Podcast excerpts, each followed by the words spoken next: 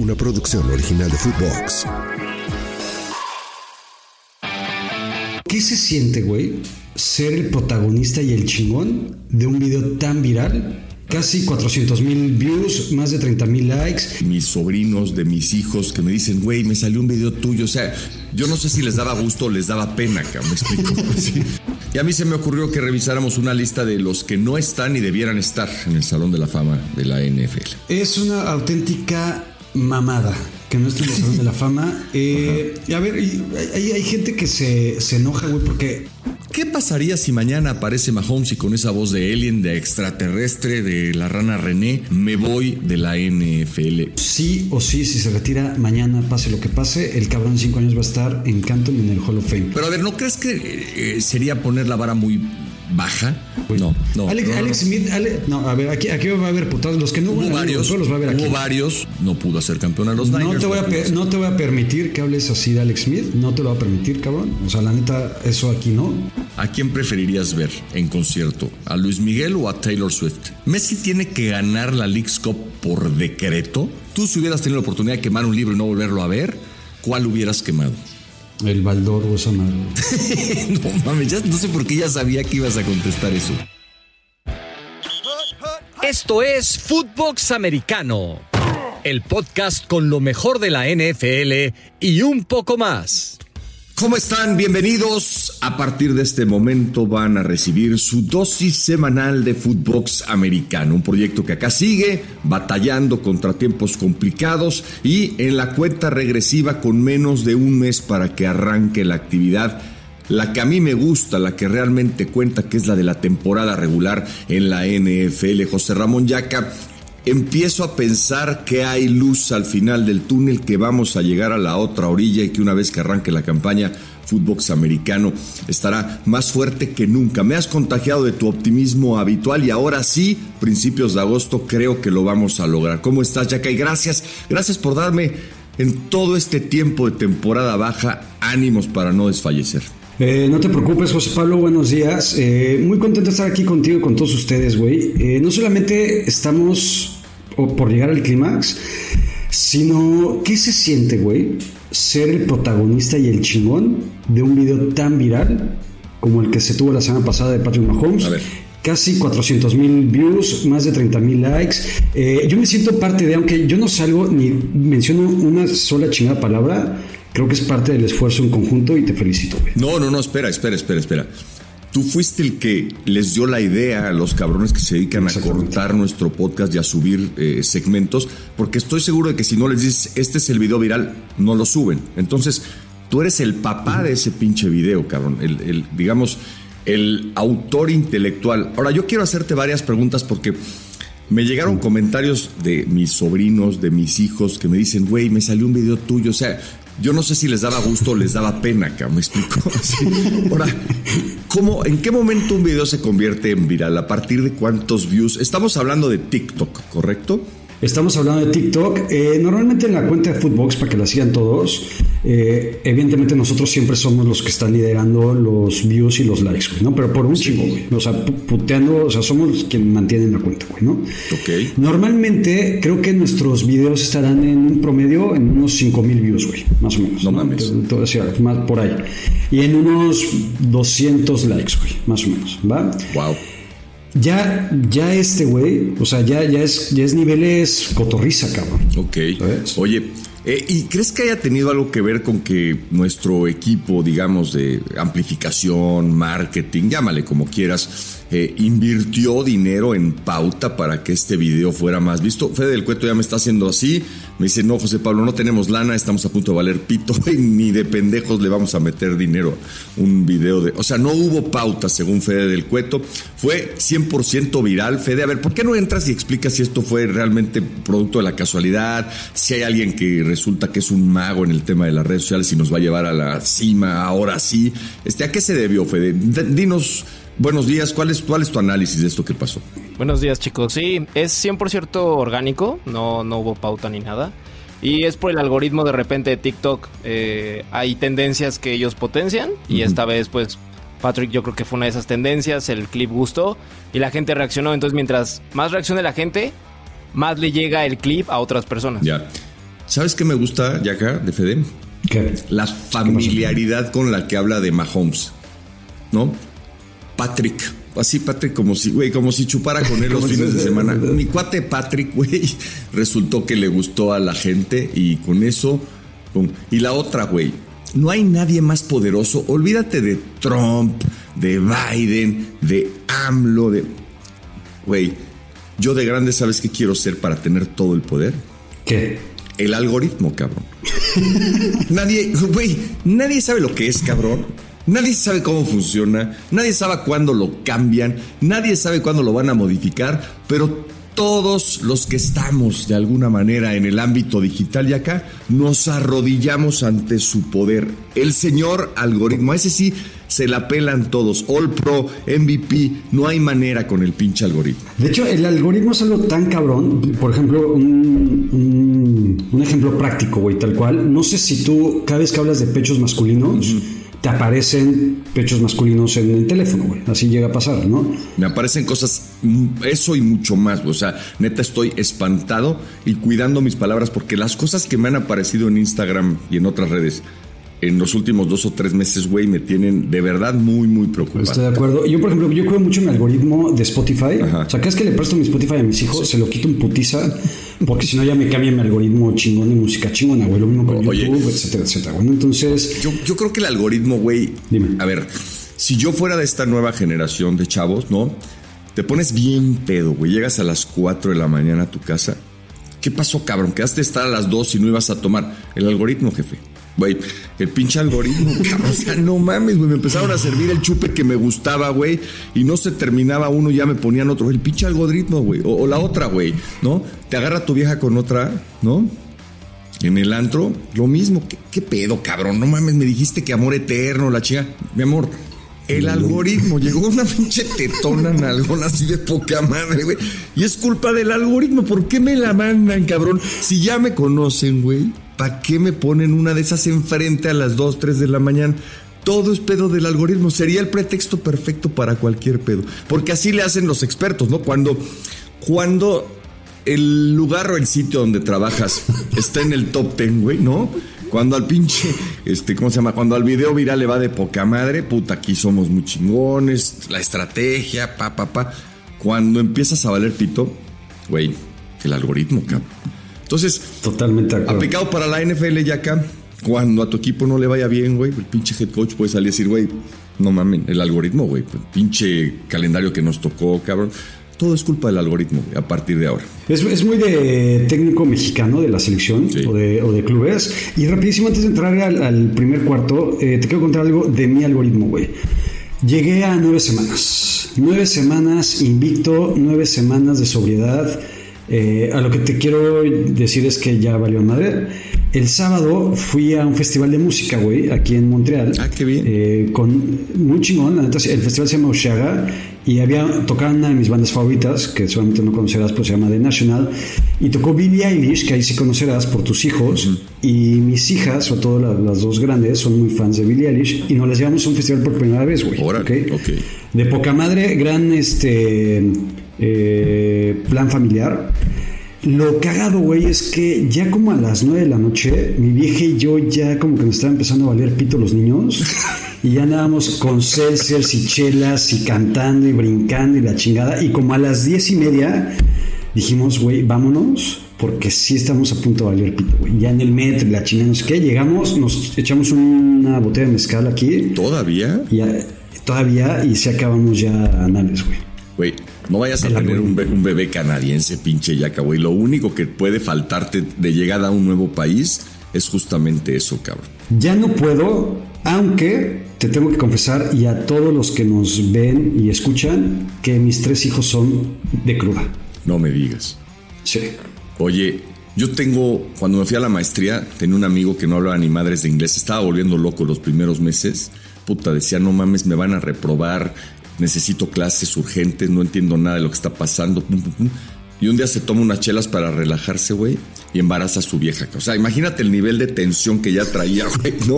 Un güey israelí que es lo más cagado del mundo. Tenía todos los problemas del mundo, eh, digo, según él, ¿no? Y dice, ¿qué crees, cabrón? Mi vieja está embarazada y hizo chavites a todo dar y después fue la consentida de la generación, pero te digo, ahora que estás con la tensión de que tienes que pagar los muebles, tienes que terminar de armar, pues seguro te quedan por ahí algunos, lo único que te puede hacer todavía más complicado este proceso de migración es un embarazo no deseado, güey. Entonces yo te pido, cabrón, que ahora que estás de regreso en el tema del consumo de alcohol, cuídate, cabrón. O sea, cuando menos, como nos decían de chavos, pues utiliza dos métodos, ¿no? O sea, ya cuando utilizas dos métodos, ya ahorita seguro tienes la vasectomía sin bisturí, pero no vaya a ser, cabrón. Entonces utiliza, no sé, el método del retiro, el del apretón, ya sabes, hay muchísimos, cabrón, ¿no? Pues el de la puñetita, güey, que también es chido. Ah, caramba. Bueno, ok. Llegó la hora del primer cuarto este, aquí en Footbox Americano, después de este largo preámbulo, esperando que el algoritmo nos vuelva a favorecer en esta semana. Primer cuarto. A ver, ya que se llevó a cabo la ceremonia esta, que la verdad siempre es muy emotiva, siempre hay de todo. No sé si viste ahí algunos clips de los discursos de los eh, nuevos eh, entronizados, que es el término que se utiliza. Y a mí se me ocurrió que revisáramos una lista de los que no están y debieran estar en el Salón de la Fama de la NFL. ¿Te parece bien? Me parece bien, nada más de lo que mencionaste de la ceremonia. Joe Thomas fue lo que más me gustó. Creo estaba ahí con toda su familia. Bueno, todos van con su familia. Pero la historia de Joe Thomas es, es peculiar y chingona, güey. O sea, toda su vida en un equipo como los Browns. No mames. Creo que por ahí estaba leyendo 1300 snaps por ahí, eh, seguidos. Nunca se lesionó, nunca se perdió un snap, nunca nada. Y nunca jugó un partido pretemporal, pobre cabrón. De No, postemporada. a ver, creo, si no me equivoco, güey, su equipo o los equipos con los que jugó tuvieron menos del 28% de partidos ganados. Es una mamada, güey. O sea, hace cuenta que el güey jugó en los Mets del 62 toda su puta carrera, güey, ¿no? O sea, ganaba uno de Pobre cada güey. cuatro, una locura. Pero a ver, no, no hay un orden específico en términos de la importancia, pero yo voy a arrancar con uno de mis jugadores favoritos y por eso lo puse en la lista y me da igual si ustedes piensan que no debería estar ahí. Se trata de Heinz Ward. Heinz Ward, modelo de consistencia, modelo de disciplina, modelo de eh, jugador que hacía química en el vestidor, llegó con los Steelers a los 22, se retiró a los 35. Nunca jugó menos de 13 partidos en una sola temporada. Estuvo presente en los dos equipos que ganaron Super Bowl. Jugó otro en donde también fue muy importante cuando perdieron con Green Bay. Bloqueaba como pocos. Era tan bueno bloqueando, cabrón, que hasta hicieron una regla para evitar los pinches putazos que solía darle Heinz Ward a los defensivos cuando estaban descuidados y eso ya no se vale. Y me encontré con un dato que sí conocía, pero pues que no me acordaba. ¿Sabes con cuántas recepciones terminó Heinz Ward su carrera ya acá? Eh, 800 y algo. No, mil, mil, güey, mil cerrado, cabrón. Entonces, Ah, mil cerradito, güey, un güey así, cabrón, ¿no? Con toda esa historia, con todo lo que te acabo de decir, y que aparte tiene ese número tan bonito en sus estadísticas, tendría que estar en el Salón de la Fama. Entonces, a mi Heinz Ward le deben, le deben los eh, encargados de votar una invitación. Espero algún día verlo llegar a ampliar la ya de por sí muy importante base de jugadores de Steelers en el Salón de la Fama. Yo creo que en algún momento va a llegar. Era como de ascendencia filipina, un, un pedo así, ¿no? Era como de. Coreana, coreana, según, Coreana. según recuerdo. Sí, sí, sí. Pero era un tipo, la verdad, siempre sonriente, ¿te acuerdas, no? Que le daban unos madrazos, tacleadón acá, se paraba como diciendo, güey, necesitas pegarme mucho más fuerte que eso como para que no me levante y como para que me queje. Oye, y aparte, ¿sabes con qué corebacks jugó? Mira, eh, bueno, llegó el en el 98 a los Steelers, se retiró en 2011, jugó con Cordell Stewart. ¿Te acordarás de Cordell Stewart en 2001? ¿Cómo no? Con, con Tommy Maddox. Sí, no mames. Y justamente una vez que se lesionó a Tommy Maddox, que si no re- mal recuerdo fue en el primer partido de la temporada, Sí. que habrá sido 2004 por ahí, y empieza con Big Ben, eh, y la neta es que una gran carrera, y ganó el MVP en el Super Bowl que le ganan a los Seahawks, si no me equivoco, puede ser. Sí, de acuerdo, de acuerdo. ¿Te acuerdas que él tira un, eh, él recibe un pase de anotación de Antoine Randall en ese partido, una jugada sorpresa que es la que termina siendo la diferencia? Venga, el siguiente, Steve Smith, Steve Smith Sr. Él jugó en los Panthers de 2001 a 2013 y en los Ravens de 2014 a 2016, güey. Era un cabrón chiquitito. Sí. A mí, a, a mí aparte, personalmente me cae muy bien porque él es aficionado o es fan de los 49ers, güey, de toda la vida. Y él lo ha dicho, o sea, una vez que se retiró, dijo, me empito los Panthers y los Ravens, yo le voy a los 49ers porque es mi equipo de toda la vida, ¿no? Eh, llegó al Super Bowl con los Panthers en 2000 2003, en, en aquel Super Bowl que perdieron contra Brady. Y después el cabrón tiene una lesión bastante grave en 2004 y con un par de huevos gigantescos regresa para 2005, es el Comeback Player of the Year, porque el cabrón lideró la NFL en recepciones, en yardas recibidas y en touchdowns eh, también recibidos. Tuvo ocho temporadas de más de mil yardas y es uno de los 14 jugadores con al menos mil recepciones en su carrera. Es ahorita el octavo de todos los tiempos con 14.731 yardas recibidas. La neta, un chingón y va a terminar en el Salón de la Fama. Era un auténtico dolor de huevos, güey. O sea, de esos güeyes, son como, yo, yo tengo la teoría, ¿no? De que entre más chiquito es el perro, ¿no? Más chinga, más ladra, peor se porta, porque necesitan cabrón. llamar la atención, ¿no? Y, y Steve Smith era así, como un perrito chiquito de esos que puta te están mordiendo, te están empujando, te están así, güey. No dejaba en paz a los Sí, dolor de huevos. Exactamente, esa es la, la expresión. Eh, podrán ver nuestros eh, eh, asiduos radioescuchas, los tres o cuatro que tenemos que nos oyen todas las semanas, que aquí hay un grupo de receptores importante y es que digamos que se les juntó la chamba a los encargados de votar y las reglas de pronto no permiten que se vaya liberando este tráfico que hay de grandes receptores, que además va a seguir creciendo porque la NFL hoy está pues eh, muy cargada hacia el ataque aéreo, pero acá aparece otro más Torrey Holt, te acordarás de aquella pareja fantástica que hacían él y Isaac Bruce en los Rams de Kurt Warner, Dick Vermeil, tu abuelito preferido y etcétera. Bueno, sí. este pinche Torrey Holt jugó de los 23 a los 33, siempre con los Rams, salvo el último año en donde, bueno, pues ya no tuvo una campaña tan importante, pero fíjate nada más, eh, del 99, ¿no? Vamos a, vamos a ponerlo del 2000, a partir del 2000, que es su segunda campaña, ya digamos en la NFL, siempre tuvo del 2000 hasta el 2007 al menos 80 recepciones, son muchísimas, cabrón, ¿no? Y en todas esas campañas, arriba de mil yardas. Tuvo dos temporadas de más de 1600 yardas, fue líder en esas dos en cuanto a eh, yardas totales por aire. Fíjate, en el 2000, promedio de yardas por recepción 19.9. Vaya, jugaba en un sistema que favorecía este tipo de, de números, de estadísticas. Pero Torrey Holt, un poco quizás a la sombra de Isaac Bruce, es otro tipo que tiene números como para estar en el Salón de la Fama. Más de 13 mil yardas por aire, 74 pases de touchdown, en fin. Eh, y, y, miembro de aquel equipo que emocionaba como pocos, ¿no? O sea, una máquina ofensiva de verdad admirable, la que ganó un Super Bowl y estuvo a punto de ganar otro. Ese equipo como que fue obra de la casualidad un poco, güey. ¿No, no, no, ¿No, te parece? O sea, no, no solamente por... Bueno, algunas cosas sí. Muchas cosas. Y, y, y, así pasa con muchos equipos y con muchas historias del NFL, ¿no? Pero Dick Vermeil, eh, que, que, sale un poco del, del, retiro, llega a los Rams. Kurt Warner, que no sí. pintaba en ese equipo, era Trent Green el titular, se lesiona. Y creo que el pedo con Torrey Holt y con el que voy a mencionar ahorita, que es Reggie Wayne, y ahorita entro un poquito más al análisis de su carrera, es que siento que fueron durante muchos años wide receivers 2 de su equipo, güey, ¿no? O sea, porque estaba Isaac Bruce, o, o no, no, era la estrella principal. Sí, sí, sí. Y, y, y, en, y o sea, Marshall Falk ahí, ahí también. Eh, y como que siento que eso los opaca y los dejan un poquito en segundo plano. Y aquí con Reggie Wayne, Reggie Wayne en los Colts de 2001 a 2014 fue seis veces Pro Bowler de 2006 a 2010 y en el 2012 también repitió. Lideró a la NFL en yardas por recepción en 2007 eh, y ayudó a los eh, Colts a ganar eh, un Super Bowl justamente con Peyton Manning y eh, contra los Saints. Aquí el pedo es que estaba Marvin Harrison. También. ¿no? Entonces creo que una de las duplas más cabronas en la historia de la NFL es Peyton Manning con Marvin Harrison. Uh -huh. Se retira Marvin Harrison y aunque Reggie Wayne fue un chingón desde el 2001 que llegó hasta el 2014 que se fue, es lo que te decía, siento que estuvo mucho a la sombra y creo que se nos olvida un poco la vida y la carrera de Reggie Wayne para que el cabrón esté en el Salón de la Fama algún día. Sí, de acuerdo. Eh, a ver, yo creo que tiene que llegar ahí, tiene que estar. Eh, a mí la primera dupla, ¿no?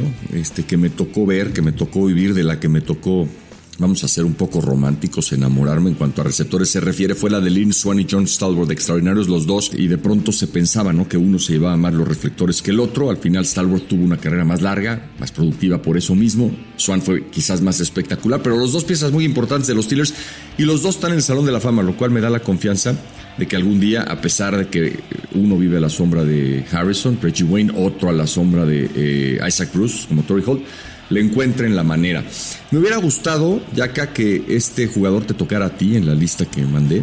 A mí también. Pero a ver, te dejo aportar cosas. Yo solo recuerdo que, al menos en mi memoria, este fue uno de esos primeros corredores receptores fuera de serie. Roger Craig con los 49ers, eh, primero de Joe Montana, después un cachito, creo, todavía pues eh, algo con Steve Young, aunque fue fundamentalmente parte de los, de los Niners de Montana. Pero le daba otra dimensión a aquella ofensiva de la costa oeste que hizo pues eh, tan famosa el maestro Bill Walsh, ¿no? ¿Con qué estadística me quedo? con aquella de la temporada del 85, cabrón. El pinche Roger Craig tuvo mil yardas, bueno, mil cincuenta yardas por tierra y mil dieciséis por aire. 92 recepciones. Claro que era producto de un sistema, pero no cualquiera, cabrón. No cualquiera tiene la durabilidad, ¿no? Y la posibilidad de participar siquiera en todas esas jugadas en las que tuvo que llevar el balón por tierra o atraparlo para llevarlo por aire y tener esa efectividad. Me acuerdo mucho de un touchdown de él en aquel Super Bowl frente a los Dolphins de Dan Marino, que prácticamente Sale corriendo, sí, ¿no? sí, sí, selló la victoria, este, y era un fuera de serie y no puede ser que no esté en el Salón de la Fama, no chinguen, cabrón, ¿no? Es una auténtica mamada que no está en el Salón de la Fama. Eh, a ver, hay, hay gente que se, se enoja, güey, porque hablo algunos minutos de los 49ers ahí, que también en YouTube estamos partiendo madres y rompiendo récords de comentarios, güey. Y se quejan porque hablas de San Francisco. porque hablo de San Francisco, güey, pues, pues hay que hablar de San Francisco como hablo de todos los equipos, güey, pero la gente, ningún chingado chile la semana. Pero toca eh, la sección 49er. Ray Craig jugó del 83 al 90 en los 49ers, jugó en los Raiders y en los Vikings también, aunque ya nadie se acuerda de eso. Sí. Eh, fue tres veces campeón del Super Bowl y realmente creo que cambió la posición de alguna forma, güey. O sea, si tomas en cuenta que hay en el Salón de la Fama jugadores como Terrell Davis, eh, o, este tipo de corredores que le dejaron algo a la NFL, pero que tampoco tuvieron una carrera tan productiva y tan longeva. Cabrón, que no esté Roy Craig, que realmente revolucionó la posición como tal, me parece una auténtica mamada. Y él ya entra en una especie de votación diferente. Sí, Él, él ya, él, él ya está en los, eh, ¿cómo le llaman? Como los, híbridos. los rucos, güey. Los rucos, sí. Ah, bueno, además, sí, sí, sí, sí, sí, de acuerdo. Se le fue, digamos, su etapa como para entrar por la puerta grande, pero al final estar ahí ya nadie se acuerda cómo entraste. Entonces, yo sí creo que tiene que entrar tu Roger Craig de toda la vida. Tú lo has de haber visto muy niño, ¿no? A Roger Craig y eso te deja marcado de manera importante. Sí, en realidad no lo vi porque yo la primera temporada que vi de fútbol americano fue por ahí del 92-93. Ya. Y Roy Craig ya, ya estaba retirándose. El siguiente en la lista, eh, como ustedes saben, el autor intelectual y el autor también material de este guion es José Pablo Cuello. Él mandó esta Este lista. y casi todos los guiones. Exactamente, por, por eso estoy diciendo. Eh, Y en esta lista que establece él de muy buena manera, yo no estoy tan de acuerdo con Devin Hester. Y, y tal, y tal vez es un poco egoísta, y si estoy hablando de que Roy Craig cambió la posición, tal vez Devin Hester también cambió la posición y, y revolucionó lo que es un regresador de patadas, eh, tanto de despeje como de kickoff.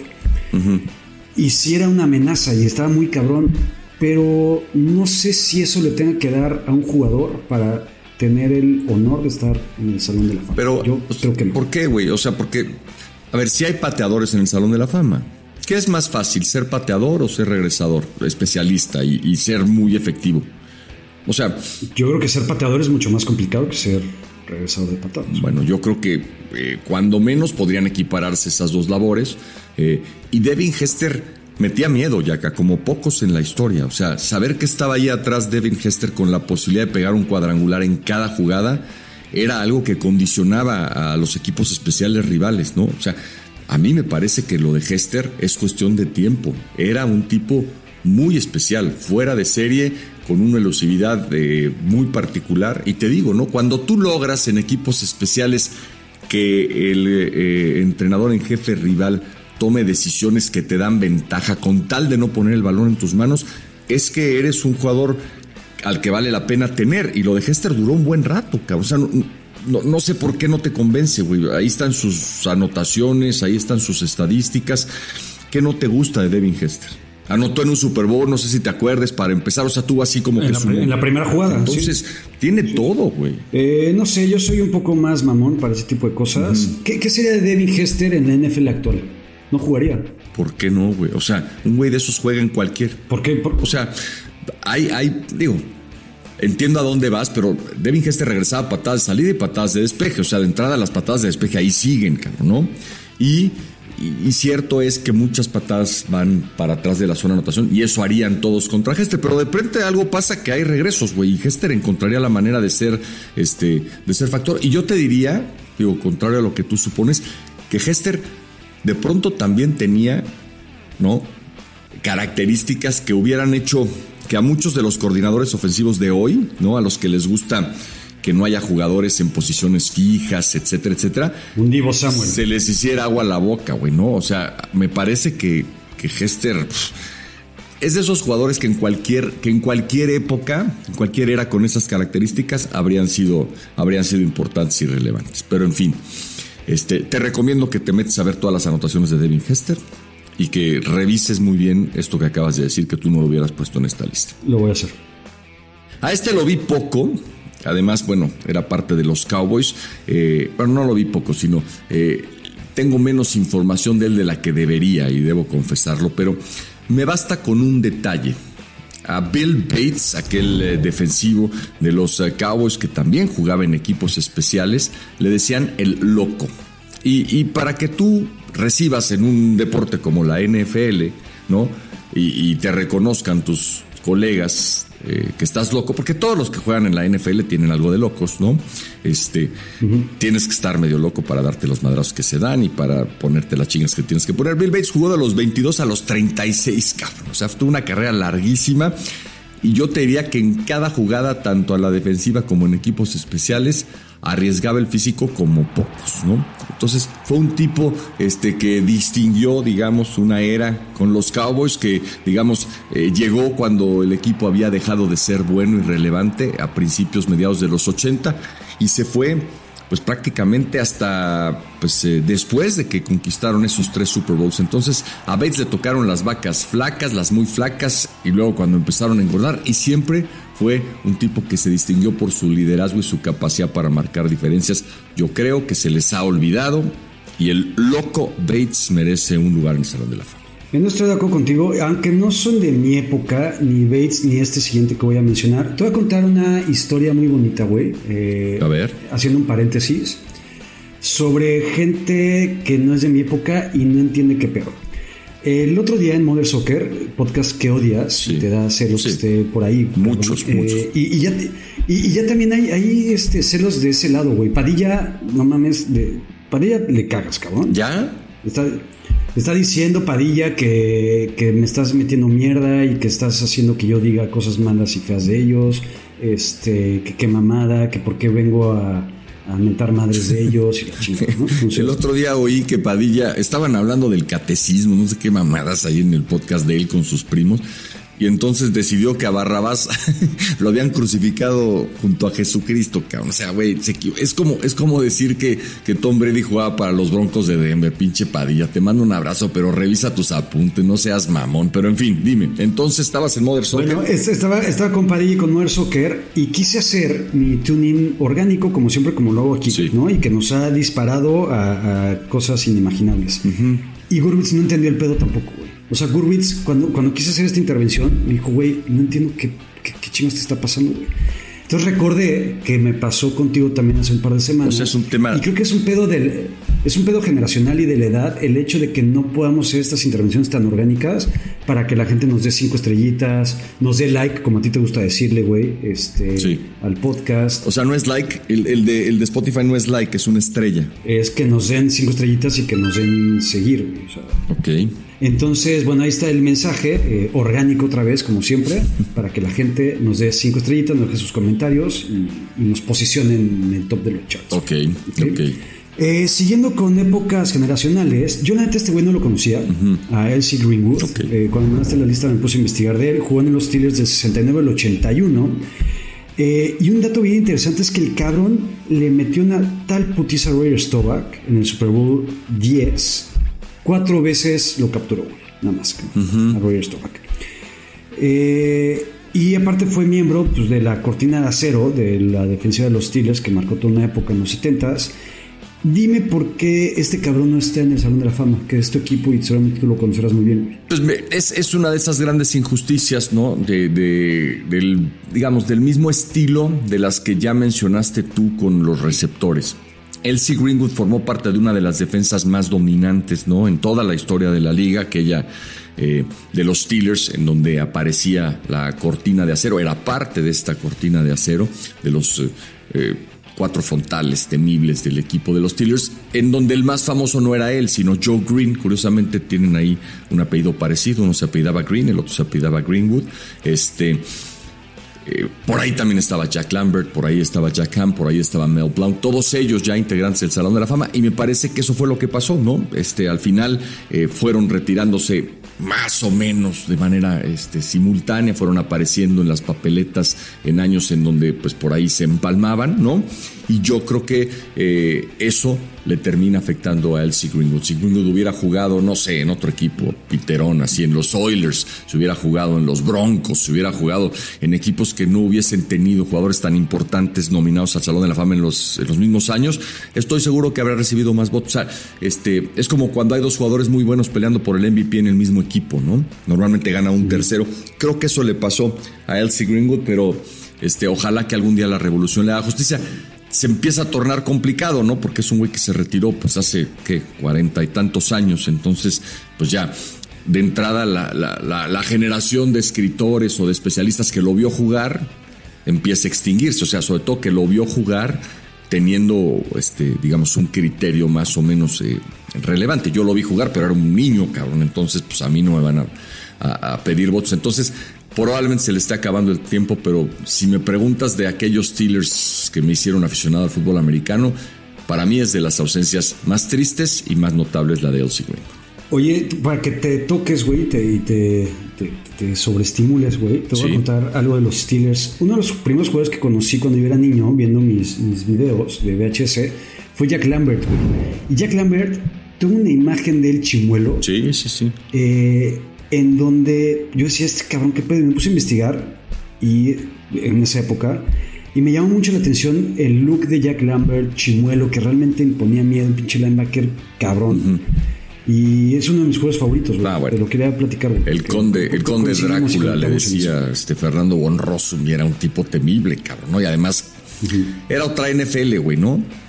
Ahí podías abusar, podías pasarte de lanza, no había este castigo de taunting, o sea, tú te podías burlar, se les paraba encima a los güeyes a los que destruía, ¿no? Y como tú dices, güey, este, sin varios de sus dientes, eh, un tipo fuera de serie, ¿no? Este, te digo que se lleva más los reflectores que jugadores como el Greenwood. A ver, el siguiente en la lista.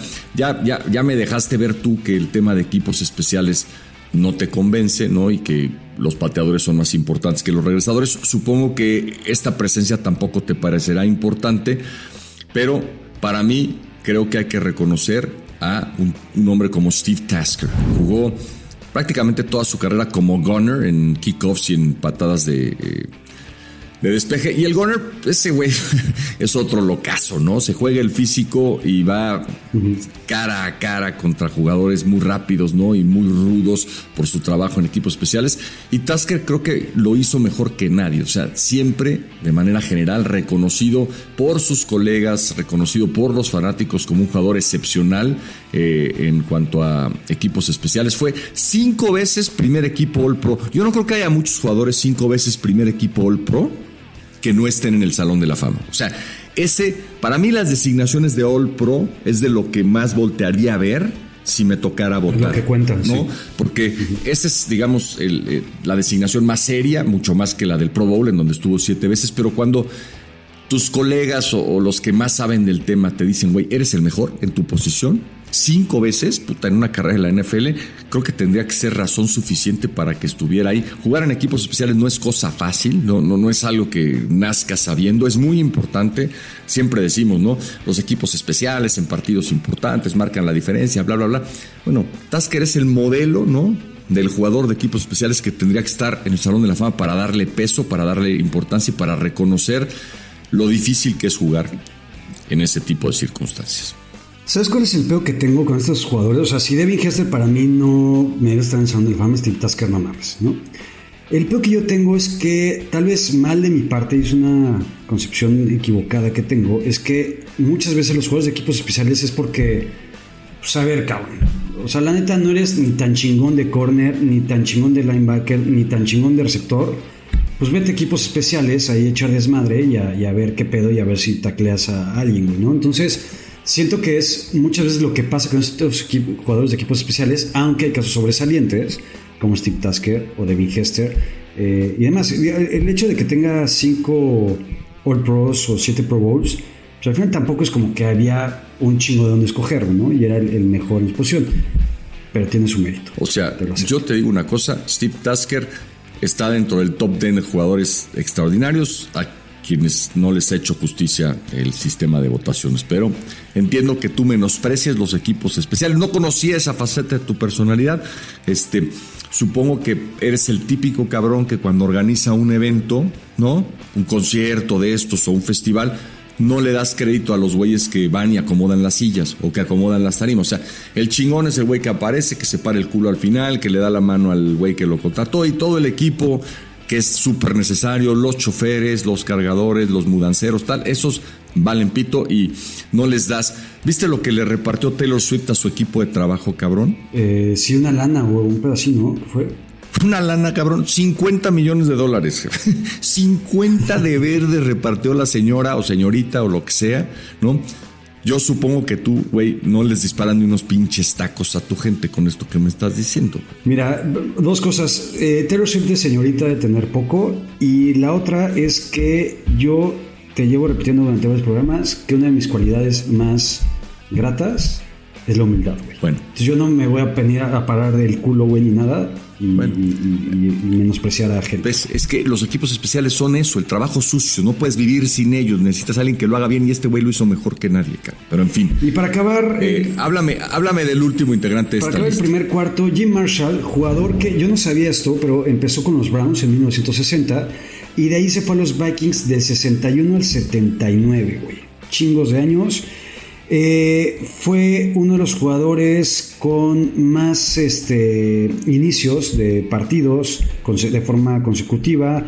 Eh, es el jugador con más fumbles recuperados, con 30. Eh, y siguió siendo un titular todavía a sus 42 años, güey. Que eso, puta, se dice fácil, güey, porque Tom Brady a sus 46, 47 años seguía siendo titular, pero no recibía los putazos que Jim Marshall eh, se ponía dentro de las trincheras, güey, ¿no? Algo que me llamó mucho la atención, y no sé si aquí está equivocado, yo tengo una imagen de un partido entre Vikings y creo que 49ers, en donde recuperan un fumble, los Vikings, y según yo Jim Marshall lo, lo agarra y se va a correr para el otro Tal lado. cual. Él es el equivocado Marshall. fue- ¿no? es él, ¿verdad? Sí, sí, sí. Wrong way Marshall. Exacto. Este, a ver, estaría de poca madre saber en qué momento se le voltearon las cosas para terminar haciendo aquella jugada, que es quizás lo que la gente como tú más recuerda de él, ¿no? Se va, recupera un balón suelto y lo lleva a su propia zona de anotación. Y luego lanza el balón festejando y eso es lo que provoca que se marque un safety en favor de tus 49.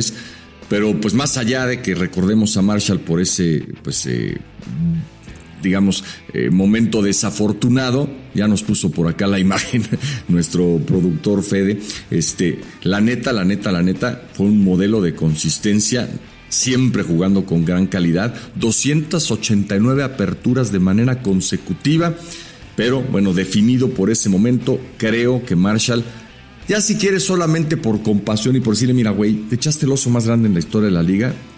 No queremos hablar de tus grandes cualidades, pero solo por eso, por darnos no sé cuántas reproducciones en YouTube, sumando la que acaba de ponernos Fede del Cueto, te mereces un sitio en el Salón de la Fama. Es que sí se mamó, güey, porque, o sea, no solamente se va para el otro lado, el cabrón avienta el balón a la chingada hasta el tercer piso del estadio, güey, festejando como si no mames. Se la mamó, pero lo queremos así. Bueno, vamos al segundo cuarto. Eh, hubo muchas quejas de la decisión de Fede del Cueto la semana pasada en tu favor. No fueron mías, fueron orgánicas, como tú dices. Eh, el algoritmo no te favoreció. Entonces, vamos a esperar que en esta ocasión el trabajo de nuestro productor. que- que- a ver, ¿cuál es la diferencia entre Fede del Cueto y, y Víctor Ben Simón? Tú dime. Eh, ¿Quién- o sea, Fede es qué y, y Víctor es qué. Mira, Fede es el productor como tal y el que se encarga de, dirigir la postproducción, la edición y demás de este bonito podcast. Y Ben Simón creo que está queriendo tener un papel importante dentro del podcast. Yo le estoy, llevo semanas diciéndole que ojalá ya puedas entrar con su sección de 20, 30 segundos. Pero el cabrón sigue con su pinche computadora compact presario del 98. Bueno, güey, está juntando pilones para poderse comprar una nueva, cabrón, y se vale, güey, ¿no? O sea, no todo el mundo tiene tus posibilidades, ¿no? Ya acá este, hay que entender que Ben Simón es, producto de la cultura del esfuerzo, cabrón. Entonces, eh, pero bueno, sería bueno a ver si hoy ya tiene mejores, este, mejor calidad en la conexión. Pero en fin, esto es un aviso para que eh, Fede se ponga las pilas en esta que es, a ver, ah, bueno, ahí hay algunos comentarios, ¿no? Sí, son la mamada. Qué chingón que los encontré. Fíjate. Ganó JP. Fíjate, el productor estaba tragando camote, es lo que te digo, güey, ¿no? Yo lo dije desde la semana pasada, algunos de los comentarios. Qué divertida la versión de JP. Acá es leyenda. Órale, cabrón, ¿no? Fíjate. Mira, esto es, es, importante. El Alfredo Negrete Ajá. dice: Sigo el podcast por ya al ver un reel en YouTube. Busqué el podcast y ahora no me pierdo el programa, ya que es el alma del programa. José Pablo me resultó una gran sorpresa, superó mis expectativas. Ok. A, la gente le gusta mucho este José Pablo Cuello irreverente y fuera de, la hueva que eres en Bueno, ¿sabes qué se me hace que está haciendo Ben Simón, güey? Sabe, sabe que esto va a explotar a partir de que inicie la temporada regular, güey. Y entonces es, es, como aquel cabrón al que eh, Mark Zuckerberg mandó a la chingada, ¿no? Que creo que le ayudaba a sacar las copias cuando estaban haciendo el business plan de Facebook y luego apareció y dijo, güey, dame el 5% y Zuckerberg le dijo, güey, no te doy ni madres a la chingada. Creo que así va a estar Ben Simón. Cuando nosotros la saquemos del parque y seamos puta más chingones que la cotorriza y que leyendas legendarias y todas esas mamadas, va a llegar Ben Simón a decir, güey, fue mi idea, qué pedo. Entonces por eso acá lo tenemos. Pero en fin, vamos al segundo cuarto. Segundo cuarto. Línea de golpeo. A ver, Yaka, tú sabes de mi admiración por el personaje. Eh, además, le debo mi primer video viral, ¿no? Ya lo platicamos. Patrick Mahomes. ¿Qué pasaría si mañana aparece Mahomes y con esa voz de alien, de extraterrestre, de la rana René, nos dice: Ya acabé de estar, no quiero jugar más, quiero estar sano para ver crecer a mis hijos lo que hice fue suficiente, me voy de la NFL. Independientemente de que lo lloraríamos muchísimo, sería un hueco complicado de llenar, ¿entraría Patrick Mahomes al Salón de la Fama cinco años después? Mira, les voy a facilitar la vida no solamente a Fede, que estaba tragando camote y seguirá, tragando camote y le vale pito el veredicto de esta línea de golpeo, le voy a facilitar también a la gente que criticó la semana pasada la edición de Fede eh, y que decían que me metí una putiza la gente no tiene ni puta idea tampoco de cómo le está lavando el cerebro a Aaron Rodgers, que no es el tema aquí, güey. Pero se demostrará en algunos meses y me dan la razón. Ahora, ¿a qué les voy a felicitar? No hay discusión, güey. Patrick Mahomes, sí o sí, si se retira mañana, pase lo que pase, el cabrón en 5 años va a estar en Canton en el Hall of Fame. Eh, si tú has hecho esta pregunta hace. ¿Qué te gusta? En, en diciembre del año pasado, cuando estábamos empezando fútbol americano, tal vez te hubiera dicho que no en el first ballot, como le llaman, no, no en su primera opción, ¿no?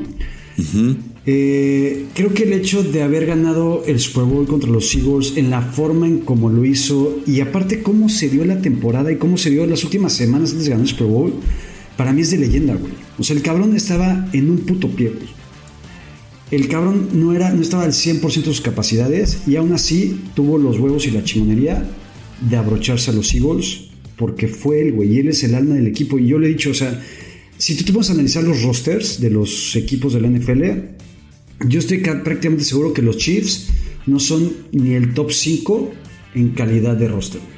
Antes están para mí los Eagles, antes están para mí los 49ers, están los mismos Cowboys, NASA los Bengals, eh, los Ravens tal vez, pero los Chiefs son favoritos por Mahomes, güey. Y yo la neta, yo no veía o nunca he visto en mi vida un jugador, bueno, Tom Brady sí, pero fuera de Tom Brady, un jugador que fuera tan clave y tan esencial con su equipo como es Patrick Mahomes. Es un pinche fuera de serie.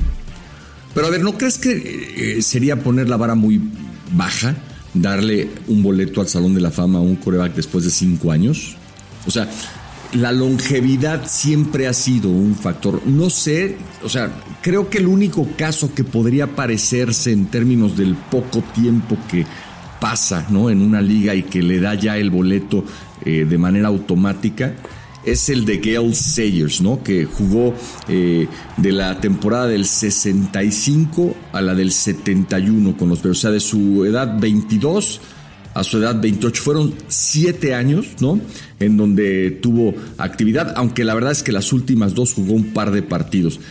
Podríamos hacer un símil entre Sayers y Mahomes, porque Sayers las últimas dos campañas pues prácticamente no tuvo la oportunidad de jugar, y decir que son así casos muy especiales, muy particulares, pero sí estarías poniendo la vara baja, ¿no? O sea, de pronto aparece un coreback, te juega cinco años, te gana dos Super Bowls y con eso lo metes al Salón de la Fama y tan tan.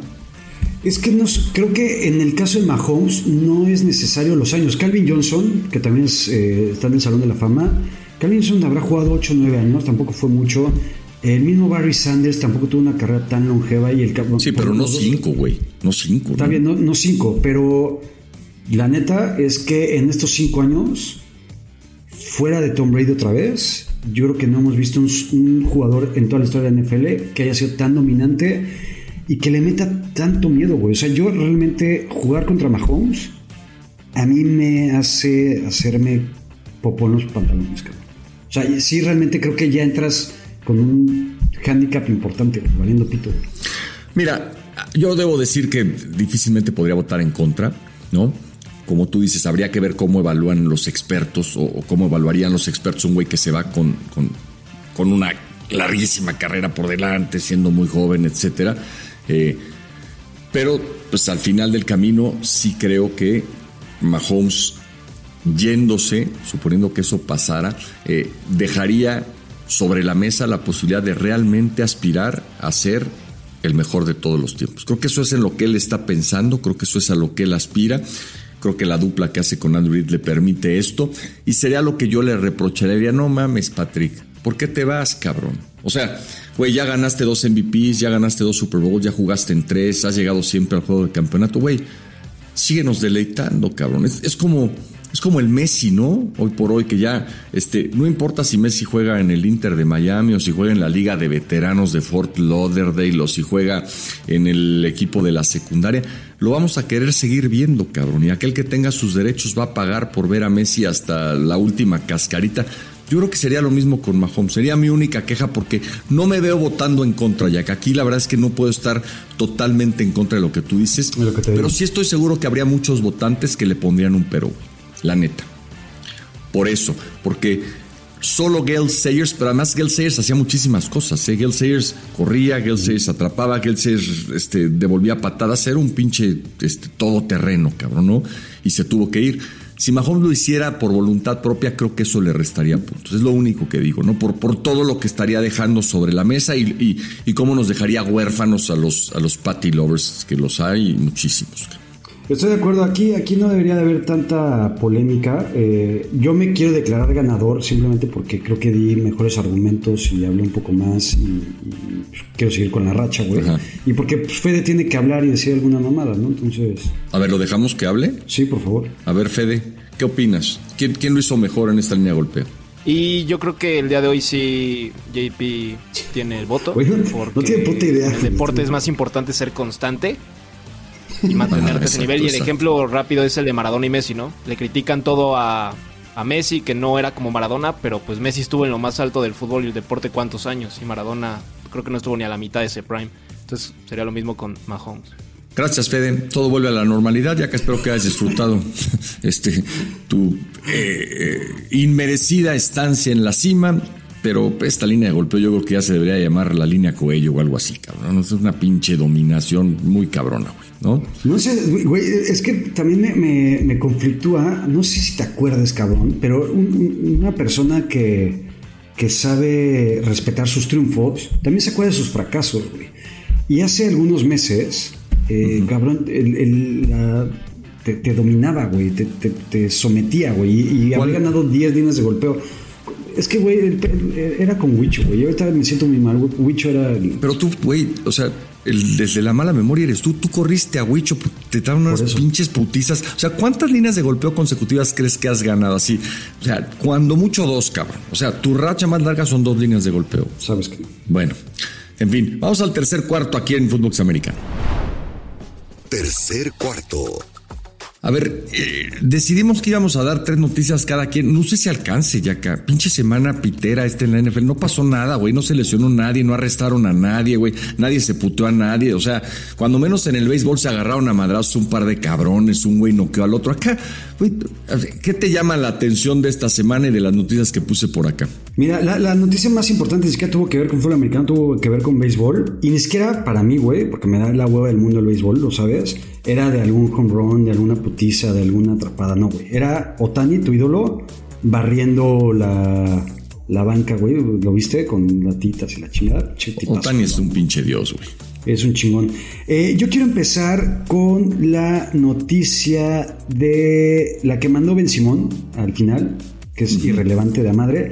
Pero me acuerdo y, y me recuerda muy buenas épocas de la nota Richie James, güey. Para los que nos Ok. están apenas escuchando y viendo, eh, por ahí de a finales de la temporada, cuando hacíamos nuestro, nuestro top 10, este, siempre había una, bueno, una vez José Pablo se le hizo cagado decir algo de Richie James, ¿no? Cosa que a la- el 99% de la población mundial le vale pito a Richie James. Acuerdo, a Richie. James le vale pito el mismo. Entonces se inauguró y se estableció la nota Richie James, ¿no? Entonces, la nota Richie James tiene que ver con Teddy Bridgewater. Teddy Bridgewater, Bridgewater que ha ido de equipo en equipo, estuvo como un buen lapso con los Broncos, el año pasado estuvo en Miami. Ahora lo contratan los Lions y es simplemente tener profundidad en la posición porque claramente el coreback titular es Jared Goff y nadie lo va a quitar de ahí. Eh, Teddy Bridgewater va a ser suplente por lo que le reste de vida. Ahora, no es un mal suplente, ¿no? O sea, yo te diría que dentro de los corebacks suplentes puede ser top 10. Sí, Bueno, oye, habla- hablando de suplentes, creo que creo que Benzi lo que es hoy en día aquí en fútbol americano es el productor suplente. ¿Lo podemos de- de- de- definir así? me gusta. Ok. Sí. Benzi, ¿por qué escogiste a Teddy Bridgewater como una de las tres notas más importantes de la semana? Nada más danos tu, danos, danos por favor tu, tu este, tu, tu análisis, no, no es tu análisis, danos tu explicación. Per- ¿Perdón? Te digo, güey. Güey. ¿Qué pedo, güey? Ya, cierra tu micrófono, Benzi. Güey, no mames, se le entendía más a Iti, cabrón, tratando de hablar que a Víctor Benzimón, que claramente o no. Te digo que tiene su pinche compact presario de- del 99, cabrón. Es una mamada, güey. No sé, cabrón, o está pagando el internet en abonos chiquitos, cabrón, este, tiene problemas severos de comunicación, este, nos debe la explicación de por qué nos mandó lo de Teddy Bridgewater, nuestro productor suplente, Víctor Ben Simón. A ver, anuncian los Texans y anuncian los Panthers que CJ Stroud y este, Bryce Young van a ser titulares al arranque de la campaña. No mames, la de ocho columnas, güey. Nadie se esperaba esta noticia. Están ahorita en el mundo del NFL eh, diciendo, güey, ¿qué pedo? No mames, ¿por qué esta pinche sorpresón tan cabrona? Eh, pues a nadie sorprende, güey. Pues, son, sus picks número uno. Y no es como Sí. que tengan un backup, güey. O sea, porque en los Texans es este Davis Mills, que pues ya tuvo su oportunidad. Y con los Panthers es, A es ver. Sandy Dalton, cabrón. Tú hablas de él como si hubiese sido un eh, candidato al Salón de la Fama y como si puta su carrera tendría que ser recordada como una de, llena de triunfos, etcétera. Pero yo solamente diría que el mejor coreback que nuestros ojos han visto, al menos en estos últimos tiempos, que es Patrick Mahomes, se pasó su primer año en la banca, güey. Aprendiendo, observando, ¿no? Viendo qué hacía Alex Smith con los Chiefs, que claramente Alex Smith no tenía con qué hacer campeón a ningún equipo. No pudo hacer campeón a los Niners, no pudo hacer No te, voy a no te voy a permitir que hables así de Alex Smith, no te lo voy a permitir, cabrón. O sea, la neta, eso aquí no, por menos enfrente Ok. de mí, ¿no? Y, y son circunstancias total- totalmente diferentes porque Kansas City tiene un equipo totalmente hecho. Eh, Alex Smith, la neta es que era un coreback titular del NFL, cosa que Davis Mills y Andy Dalton no lo son en esta época. Sí, titular pero con un techo, ¿no? ¿Estás de acuerdo? Con un techo, que- pero que perfectamente podía llevar a, a un equipo a ser campeón del NFL, güey. No, no, Alex, no, Alex no. Smith, Ale- no, a ver, aquí, aquí va a haber putados. Los que no hubo en la línea de golpeo los va a ver aquí, güey. Hubo varios, hubo varios, hubo varios que pensaron que Alex Smith no estaba para ser campeón a ningún equipo. Esos Jim Harbaugh. están equivocados. Jim Harbaugh fue uno de ellos. En cuanto se dio cuenta que el techo no alcanzaba, lo mandó a chingar a su madre y puso a Colin Kaepernick en su lugar. A la primera ¿Tú oportunidad. sabes, por, ¿Tú sabes por qué Alex Smith no fue campeón del Super Bowl? Este. Entonces, me te lo voy a encantaría contar. que me dijeras. Te voy a contar. Había un bastardo, güey, que odio, que se llamaba Kyle Williams. Y Kyle Williams, que era un regresador de patada, güey. Ojalá hubiera estado David Hester ahí, güey, imagínate. Eh, dos veces, el hijo de la chingada. Este, una patada de despeje. Y con eso los Giants ganaron el partido en la final de conferencia. Ok. Y en el Super Bowl, pues yo creo que con Alex Smith, Chances San Francisco hubiera tenido oportunidad de ganar el Super Bowl, güey, contra los No, Ravens. Entonces, no, tienes. O sea, a ver, entiendo tu admiración por Smith, por lo que le pasó después, por, por lo que tú me digas. La neta, la neta, la neta, Alex Smith no era mejor en ese momento que Colin Kaepernick, ni le daba la dimensión a la ofensiva que alcanzó a darle Kaepernick. Y luego le pasó lo mismo con los Chiefs, güey. O sea, de manera este, sistemática fueron observando a Mahomes, lo tomaron en la primera ronda porque sabían que con Alex Smith no la iban a hacer, güey. O sea, no mames, Yaka, no puedes discutir eso. Entonces, yo solo digo, de pronto en esta NFL o en este mundo en donde queremos resultados inmediatos para todo, voltear a ver cómo le hicieron los Chiefs con Mahomes, pues podría valer la pena. Los Texans puede ser que ya estén, digamos, surgidos de un buen resultado. Lo mismo con Carolina. Yo creo que el proceso de aprendizaje puede terminar siendo demasiado complicado y, pasarle factura a cualquier coreback echándolo a perder. ¿eh? Dos, tres pinches madrazos bien dados, una lesión o unas de esas derrotas que te marcan para siempre. Y podemos estar hablando de que Stroud y Young muy rápido echan a perder sus posibilidades. Entonces, yo por eso lo coloqué un poco para debatir qué tan buena idea es poner a tu coreback de entrada a jugar como titular en una liga en donde las cosas pasan mucho, muy rápido y en donde los jugadores son mucho más fuertes que en cualquier partido colegial. La NFL ha cambiado, güey, últimamente. Eh. Creo que lo- los corebacks están mucho más hechos para llegar a los putazos luego, luego con, en- dentro de la liga. Y lo hemos visto con Joe Burrow, lo vimos con Justin Herbert, este, lo hemos visto con el mismo Tua, aunque se ha lesionado mucho más. Ah, Joe. Burrow, Joe- bueno, Joe Burrow, aunque se lesionó también, Sí. ¿Tú hubieras sentado a Joe Burrow en su primer año cuando atrás de él estaba. ¿Quién? Bueno, Justin Herbert, güey. Bueno, A ver, el caso de Justin Herbert es interesante, güey, porque él no iba a ser el titular al inicio de la temporada, era, iba a ser Tyrod Taylor. Y el médico del equipo le perforó un pulmón de una manera muy chingona. Y con eso entró Justin Herbert. Tienes que jugarte. Si eres un equipo tan de mierda como los Colts y los Texans, tienes que ir. Y los Panthers, tienes que ir ya con tus. Bueno, esa fue la noticia que a ti no te parece noticia. Eh, la otra que a mí me llamó la atención es Alvin Camara suspendido. Este, los Saints son uno de los equipos complicados, ¿no? De cara al futuro. Creo que su entrenador en jefe, Dennis Allen, es uno de los que podría por ahí este, irse temprano. Y el hecho de que Camara, otra vez por un tema extradeportivo, no vaya a estar tres partidos, pues le resta opciones a los Saints de ser un equipo relevante, porque Camara es de los pocos este, corredores eh, que hacen más cosas que el corredor común y corriente y que se vuelven muy valiosos y muy relevantes para sus ofensivas hoy en día en la NFL. Sí, creo que también ya va un poco en declive Alvin Camara. Esta noticia me, me encantó también, güey. Y la, la puse tú. Bactiari estará entre algodones toda la campaña, güey. Güey, Bactiari lleva entre algodones tres años, güey.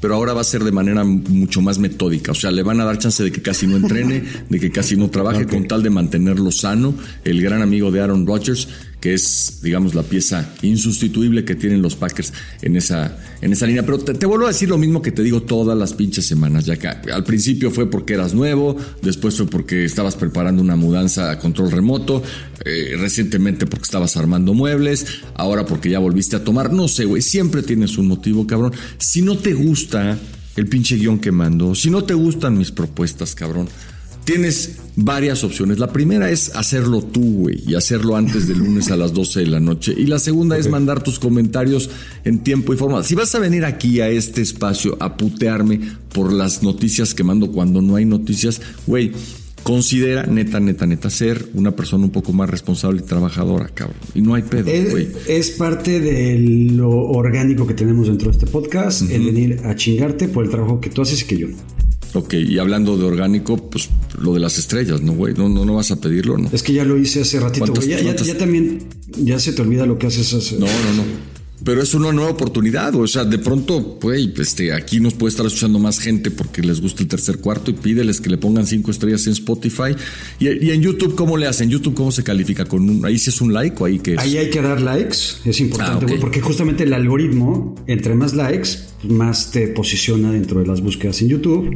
Eh, dejar comentarios, los comentarios también ayudan. Rompimos récord la semana pasada con casi 70 comentarios. Ok. Este, ya les, el Footbox les da like, yo les estoy comentando. Estaría chingo que te metieras a comentar algún día, güey. Y la gente está pidiendo en los comentarios de YouTube que ellos decidan quién gana la línea de golpeo. ¿Y cómo, cómo- cómo? O sea, que nos manden sus, este, sus veredictos. Que ahí en los comentarios digan exactamente. Bueno, a ver, eh, siempre el productor va a tener, digamos, la decisión inmediata, la que se da a conocer sin mucho preámbulo y sin, sin, sin esperar, pero podemos hacer una votación, ¿no? Que semana a semana se lleva a cabo allí en YouTube. Entonces está abierto, si ustedes quieren dar su opinión, adelante y vamos a hacer un conteo y lo vamos a presentar aquí la próxima semana. ¿Te parece que vayamos a los últimos dos minutos de este fútbol americano? Por favor. Two Minute Drill. Bueno, pues aquí está entonces el Two Minute Drill con eh, José Ramón Yaca como figura principal, como protagonista. A ver, Yaca, cuando tú entres al Salón de la Fama, ¿quién será tu presentador? Ya sabes que a cada eh, jugador que llega tiene la opción de traer a un invitado para que hable bien de él. ¿Tú a quién elegirías como tu presentador cuando finalmente llegues al Salón de la No sé de qué, pero al Salón de la Fama. Mira, tengo tres opciones. Una serías tú. Ok. Claramente, eh, en los últimos meses tú me has hecho lo que yo soy ahora. La, Sí. la- la realidad. Eh, y creo que este producto, entre los dos, eh, o sea, somos como tú eres Bill Walsh y yo, yo Montana. ok. ¿no? Así lo Ok. veo. La otra sería Gurbitz también, porque pues al final Gurbitz pues, es mi Jerry Maguire y aquí me puso y, y- y le debo mucho a él. Ok. Y Wicho. Huicho. Ahora resulta. Porque ahora sí, resulta. Le- le- lo extraño y le debo una disculpa. Me gustaría que Wicho estuviera ahí poniéndome el saquito amarillo. A ver, si pudieras conseguir solo un boleto, ¿a quién preferirías ver en concierto? ¿A Luis Miguel o a Taylor Swift? Qué gran pregunta, cabrón. Y te voy a contar una historia de los últimos días. Taylor Swift acaba de anunciar conciertos en Toronto, por Sí. ahí creo que de noviembre. Entonces, es, ya Pero, pero noviembre de, de este año o del que viene, de este año, de este año. No, güey, es que anunció también en Miami, pero para octubre del 24, cabrón. Ah, Chécale bien, ¿eh? Chécale bien. Porque yo estoy esperando hoy, justamente martes, un Es mail. hoy, exacto. Ah, porque me preregistré y hoy me van a decir si tengo chance de formarme en una pinche fila de 7500 pendejos para comprar un boleto para ver a Taylor Swift. Yo también, yo estoy esperando justamente el mail. Igual me preregistré, hice todo, pero yo pensaba que era para este año, güey. Es para 2024 entonces. El de Miami es 2024, yo supondría que... No, pues el de Toronto también. Entonces, bueno, pero te registraste, esperaste, estás ahí. Y ayer salió la noticia de que Luis Miguel viene en mayo de 2024 a Montreal, cabrón. Ok. Entonces estoy muy emocionado porque soy Swifty y Luis Miguel, cabrón. Eh, entonces, si tuviera que escoger uno, yo creo que voy a escoger a Luis Miguel. Ya. Porque me da miedo que ya no lo vuelva a ver o la siguiente versión de Luis Miguel ya esté totalmente derretido. Oye, pero yo, yo lo veía muy bien, pero por ahí anda circulando una foto en donde se parece a Lolita Ayala, güey. ¿Cuál es la realidad, cabrón? O sea, sí está bien Luis Miguel, este, es Luis Miguel. De pronto pienso que es un cabrón que lo está, este, imitando, güey. Hay unas fotos que me ponen a dudar si realmente está bien o si exageró con toda la mano que le metieron para hacerlo ver joven, cabrón. Yo creo que exageró. Está cantando igual que siempre. O sea, ultra mega super cabrón. Entonces, nadie, güey, ningún doble, por más doble que seas de Luis Miguel, puedes llegar a esas notas y esa calidad de voz, güey. Entonces, Ok. el Luis Miguel, el real. Creo que está envejeciendo mal, güey, y, y enflacó mucho y se ve demacrado. Dicen que hacen una versión entre Lolita Ayala y Sergio Mayer, por ejemplo. Entonces, sí se ve jodido. Y el cabrón tiene dos años más que tú y tú te ves, no mames, hecho y derecho, güey. No, no como ese cabrón que se te ve, sí. Es lo que yo digo, cabrón. O sea, si Luismi termina dando eh, muchas noticias en pocas palabras, cabrón, eh, me va a hacer sentir muy mal, güey, con todo lo que yo quiero y admiro a Lolita Ayala. Mira, ya nos puso algunas fotos el productor y la neta, la neta, ha tenido mejores épocas. Este, fíjate que ayer tuvimos una sesión de karaoke aquí en la casa en donde estoy, güey, y pusimos completo el video de la incondicional. No mames, güey, qué pinche producción, güey, qué buena idea. Digo, se robaron todo el concepto de Top Gun, pero qué bien lo hacía el pinche Sol, cabrón. Me cae de madre que, güey, era un güey guapo. A ver, seguimos. El backup de los 49, ¿quién será para la próxima campaña? Hablando de coreback. No me queda duda que sea Trey Lance. Ok. Messi tiene que ganar la League's Cup por decreto. Messi no va a ganar la League's Cup porque la va a perder en las semifinales contra el Querétaro. El Querétaro, mi Querétaro de toda la vida. Nunca había festejado como ayer una victoria del Querétaro. ¿Quién es el Tuca Ferretti de la NFL? Buena pregunta. Al Tuca Ferretti lo corrió por primera vez en su vida, güey, en su carrera como director técnico. Pero así enojón. ah, es un poco Belichick. Ok, ok. Belichick, porque Belichick es muy mamón. ¿Has visto los videos de Belichick en donde este, están niños queriéndole dar la mano y el cabrón les pinta pito casi casi? Sí, sí, sí, Este, sí, sí. No los pela. Es como mal encarado en las conferencias de prensa. No festeja mucho. Con todo respeto para don Ricardo, le estás haciendo un enorme favor comparándolo con el mejor entrenador en jefe en la historia de la NFL, ¿no? O sea, el Tuca no es que no haya ganado, pero neta, neta, neta, este, Belichick se cuece aparte, pero me gustó, me gustó tu comparativo porque hay características que sí, coincido, los hacen parecidos. Falta menos de un mes para el kickoff de la NFL. ¿Te sigue pareciendo una buena idea que eh, Chiefs frente a Lions, el primer partido? Estoy. No, creo que no es tan buena idea. Estoy un poco desencantado, la verdad. Ya. Me hubiera gustado más un partido más relevante. con o sea, el, el año pasado, que no sabíamos que los Rams iban a ser una auténtica mierda. Ya. Pero, güey, ¿cómo llama la atención el Rams contra Buffalo? Porque sí, realmente podrías pensar que era una edición temprana del Super Bowl. Los Lions son los Lions, güey, que no mames. A ver, ¿a quién van a correr antes? ¿A Belichick de los Pats? ¿A Stefanski de los Browns? ¿O a McDaniels de los Raiders? A McDaniels de los Raiders. McDaniels de los Raiders. A ver, ¿Qué ahora que ídolo, güey? está... ¿Te acuerdas, ¿Te acuerdas cuando era tu ídolo, McDaniels? Yo lo defendía, este, pero pues creo que me estoy quedando sin argumentos, esa es la verdad. A ver, ahora que está de moda el tema, ¿qué libro te hubiera gustado quemar en la prepa? Con esto de que andan queriendo desaparecer libros, quemar libros que si son comunistas, no sé qué. Tú si hubieras tenido la oportunidad de quemar un libro y no volverlo a ver, ¿cuál hubieras quemado? El Baldor o esa madre. no mames, ya no sé por qué ya sabía que ibas a contestar eso. El pinche Aurelio Baldor es uno de los libros más chingones en la historia de los libros, güey. No mames. ¿Por qué La forma en la que te enseñaban a factorizar, en la que te enseñaban a resolver polinomios, güey, era un poema, cabrón. El Baldor es un libro que habría que conservar, güey, para que cuando en dos mil años, güey, descubran acá la pinche civilización esta que acabó con la vida en la Tierra, dijeran, güey, pero había cosas chingonas y una de ellas era este pinche libro. El que, el que haya tenido el baldón en sus manos y no haya aprendido matemáticas es que de plano, de plano había llegado tarde a la repartición de materia gris, cabrón. neta. Pues yo, cabrón. Yo no, yo no sé ni madre de no matemáticas y... O sea, si ahorita tú me puedes hacer una... Eso no se veía tanto en el valor, pero si me puedes hacer una derivada o integral o más de esas, no mames, es imposible que la haga. El, el, el baldor era de álgebra. Era de álgebra, por eso, por eso. yo. Ajá, o sea, por, Bueno, eso, por eso dije, no todavía sé hacer, todavía sé hacer cosas gracias al Baldor.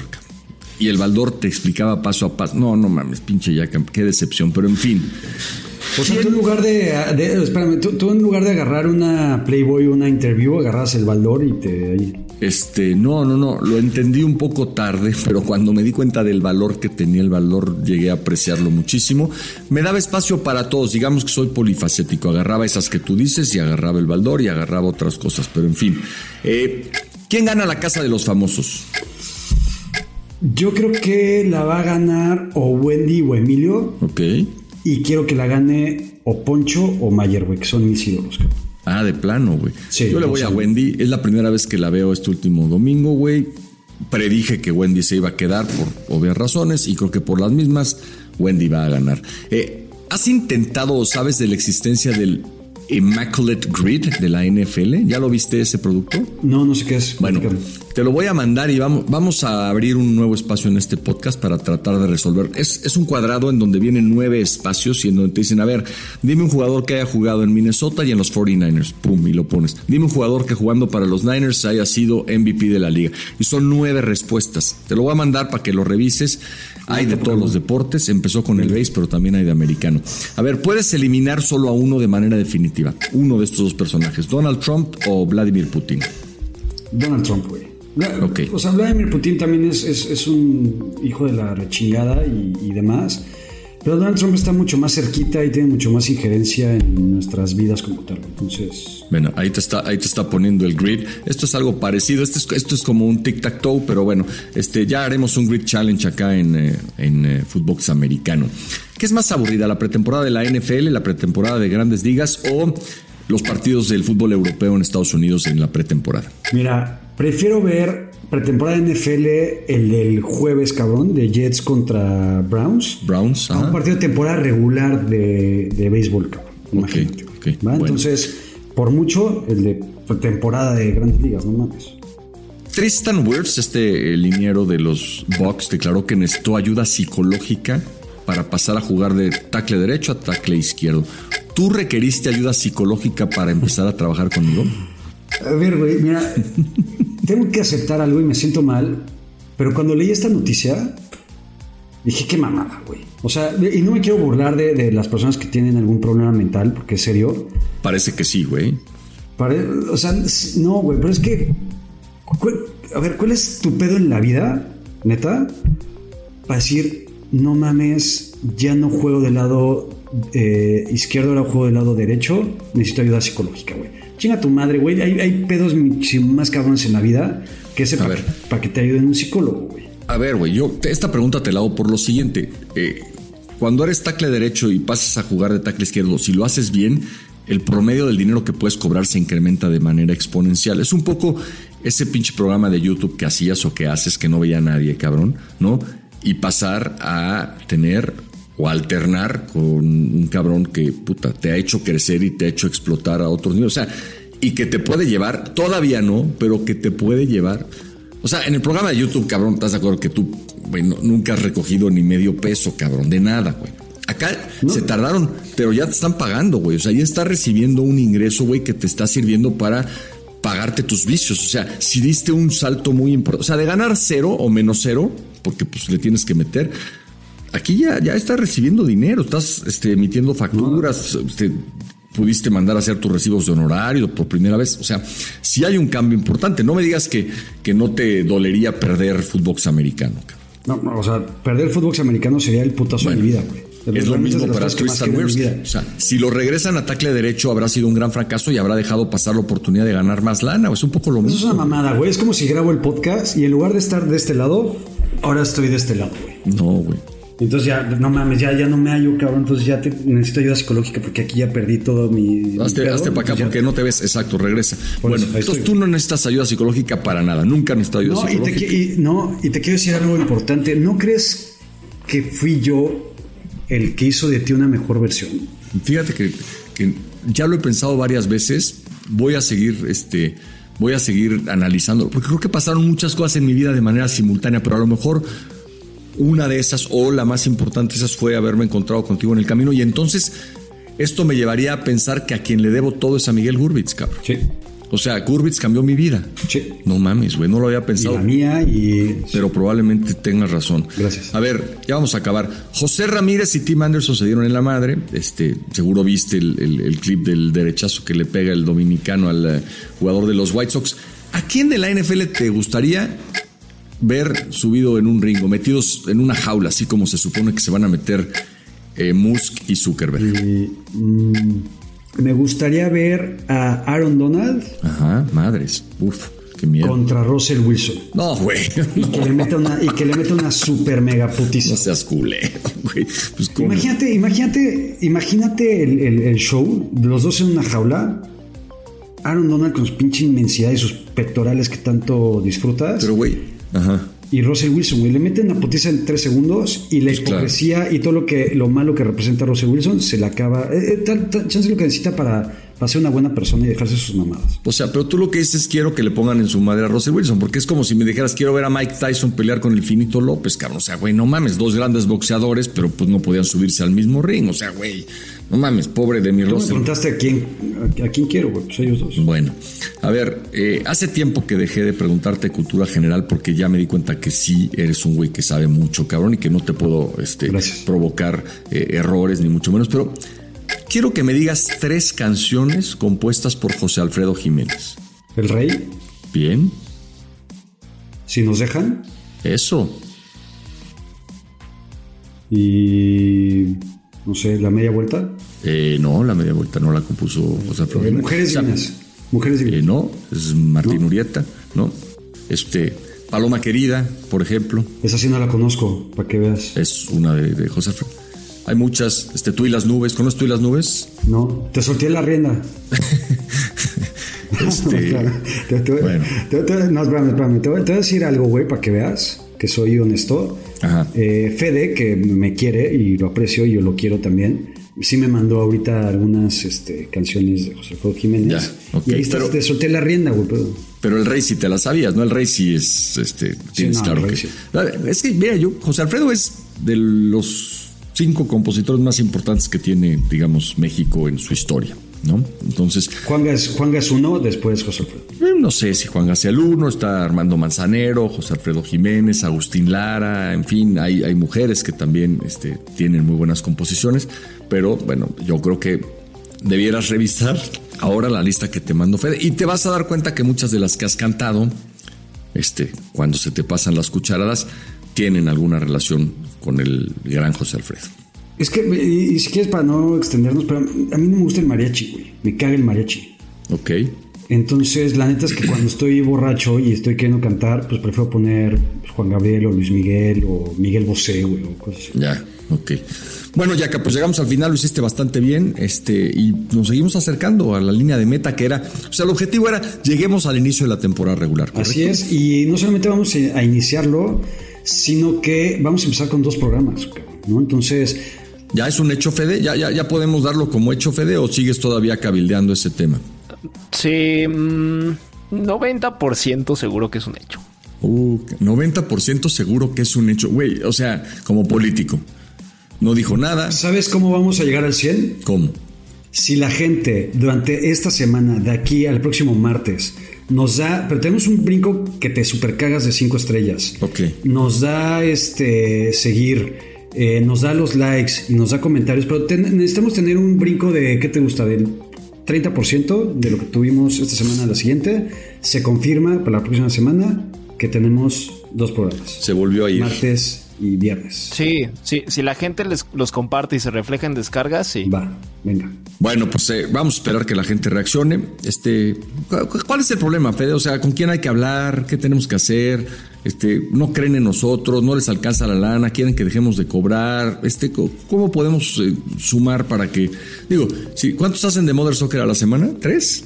Tres. Sí, tres. No mames, y Mother Soccer, que no lo escuchan ni la familia de Gurbitz, cabrón, tiene tres, que está cabrón que fútbol americano en temporada regular no tenga dos. Entonces, ¿cuál es el pedo, Fede?